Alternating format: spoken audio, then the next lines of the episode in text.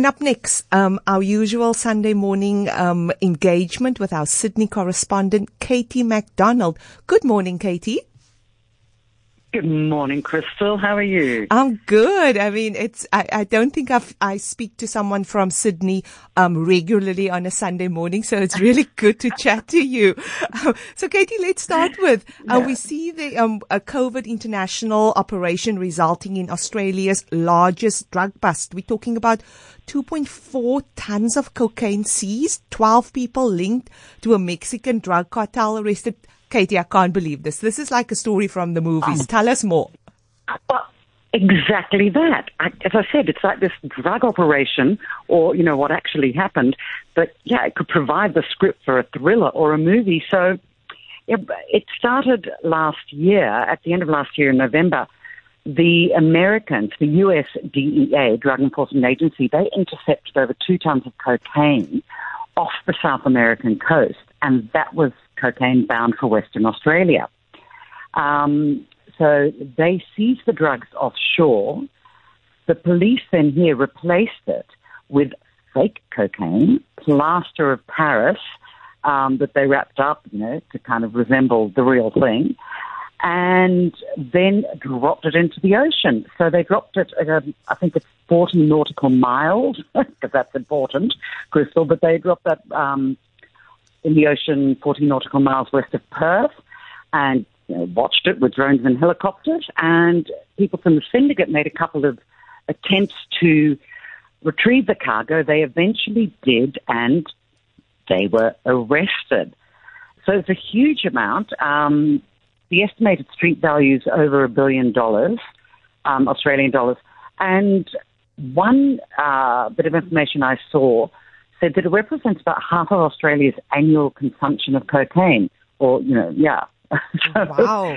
Um, quite a lot. And, yeah, a big, big coup for the police. As you can well imagine, we've got an enormous coastline. We are an island here.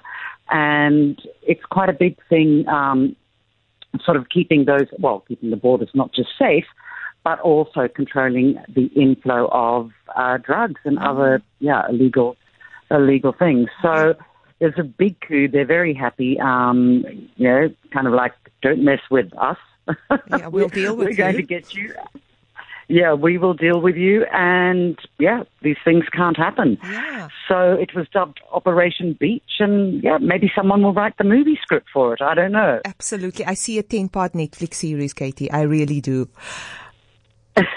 ah, yes, absolutely, yeah. absolutely. Yeah. But Katie, just on that note, I mean, do you is Australia starting to be used as a transit site? Was this en route to Europe, to Asia? Um, you know, it's just intriguing because we've got the same thing happening here in Cape Town. You know, it's a port city, so there's just all sorts of things, and it's becoming, you know, mm. in some instances, a transit hub um, for it to go somewhere else. Look, I think um, from what I do know that when it comes to transit, not as much in the sense that it's it's pretty difficult. You know, they're pretty strict. They're quite on well as on the ball as one could be. You know, you you sort of put certain um, systems or yeah anti-drug systems into place, and these guys are clever. They're they're kind of often a step ahead, but there is a market here, and it's definitely a destination point. Um, yeah, drug use is, yeah, it's not uncommon. And I think that the concern, or a lot of the, um, obviously they focus, they don't want to be a, you know, a sort of transit hub. But yeah, there is a concern with um, being an end importer, you know, an importer of drugs. But look, it's, it is pretty, pretty tight. I mean, things are pretty tight. Security's fairly tight the border officials, the security officials, the drug enforcement um, agencies here, the local ones, are pretty, yeah, they, they seem to be together. Look, that's what they that's what they project, and I do know that often when we look at these things, um, okay, this is a massive operation. I mean, yeah, over two tons of cocaine, yeah, over a billion dollars. It's big, but when you read stories or see or hear of people trying to bring drugs of any sort in, and the ways they do, you kind of think, ah, oh, gosh, you know, are, are you silly? Mm. Um, because they do they do tend to get caught. Hmm. Yeah, interesting. no, it's fascinating, yeah. Katie. Katie, so now turning to New Zealand, we see um, the cost of Cyclone Gabrielle is expected to exceed $10 billion.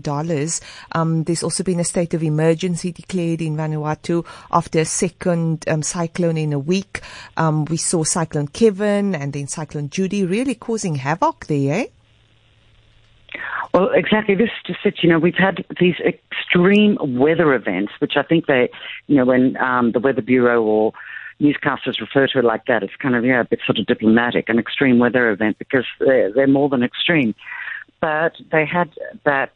They had Cyclone Gabrielle in New Zealand, and they're looking at yeah, costs of over ten billion dollars with regards to infrastructure. There's also all of the farming areas that have been hit and so on. But north of New Zealand, just under 3,000 kilometres north, is Vanuatu. And that's a mm. small, um, yeah, it's a very small country. It consists of about 13 islands, population of 300,000, but very, very prone well, considered by the United Nations, they've said that it is the most um, prone to natural disasters, or the country most prone to natural disasters. That said, they've experienced more than their fair share lately. So, we had this terrible um, cyclone in New Zealand. Then earlier this week, Cyclone Judy, Category Four in Vanuatu. That was on the Wednesday. On the Friday, Cyclone Kevin. On the Friday morning, the north of Vanuatu um, was hit by a 6.5 magnitude earthquake. So it's, yeah, it's been pretty um, horrendous. And they interviewed some Australian tourists. It's, you know, a fairly popular um, destination from here. And they were just saying it was absolutely terrifying.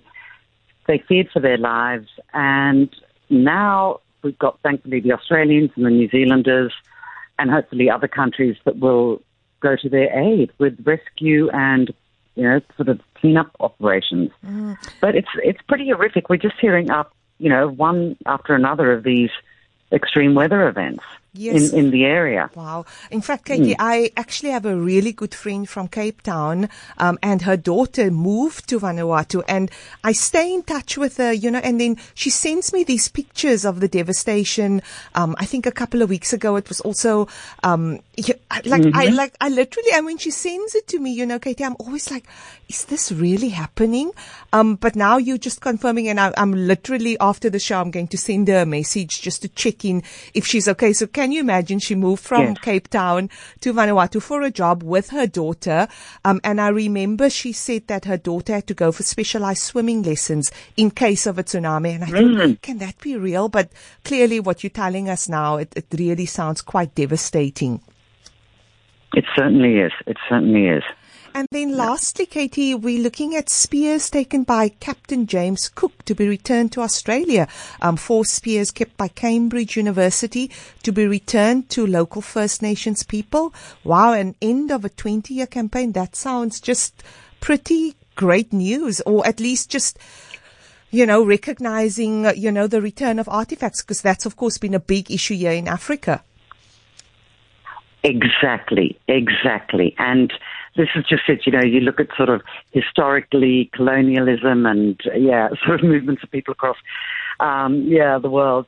And it's not unusual that artifacts were taken. And what's interesting about these particular spears is that there are about 20 of them that were taken, and they were the first artifacts that were taken from here that were properly researched, and um, four of them have survived, and they've been in Cambridge University, one of their museums there. Uh, well, in fact, Trinity College Museum. Now, the local people um, from the area where, the, well, they were actually taken from Botany Bay, from where Cook landed. They've been campaigning to get the spears back, and finally, 250 years after they were taken, they're coming back, and they're going to be exhibited on the spot from where they were taken. So that is brilliant. It's brilliant news for the local people. You know, they're having something quite meaningful return to country. But what is so interesting is that, yeah, there's this school of thought, um, when I say school of thought, I'm referring to certain academics in the UK, that feel there's more importance, or it's more important to keep them in the UK, and that they play more of a part in the history of European settlement or British colonial history in, in this instance because of, yeah, the fact that they were collected by the colonialists. And one professor actually just referred to them as everyday, ob- um, everyday sorry, objects, hmm. you know, from the local population. Wow. But serious artifacts for the collectors. So Yes, you can well imagine, and I know that it's going on throughout many parts of Africa and South Africa. Yeah, it's this question over artifacts and um, how important they are, not just you know historically but culturally, to the places from you know whence they were taken. Mm. Thank you for your insights, Katie McDonald, um, our Sydney correspondent, giving us some insights to what's happening um, in Australia and New Zealand.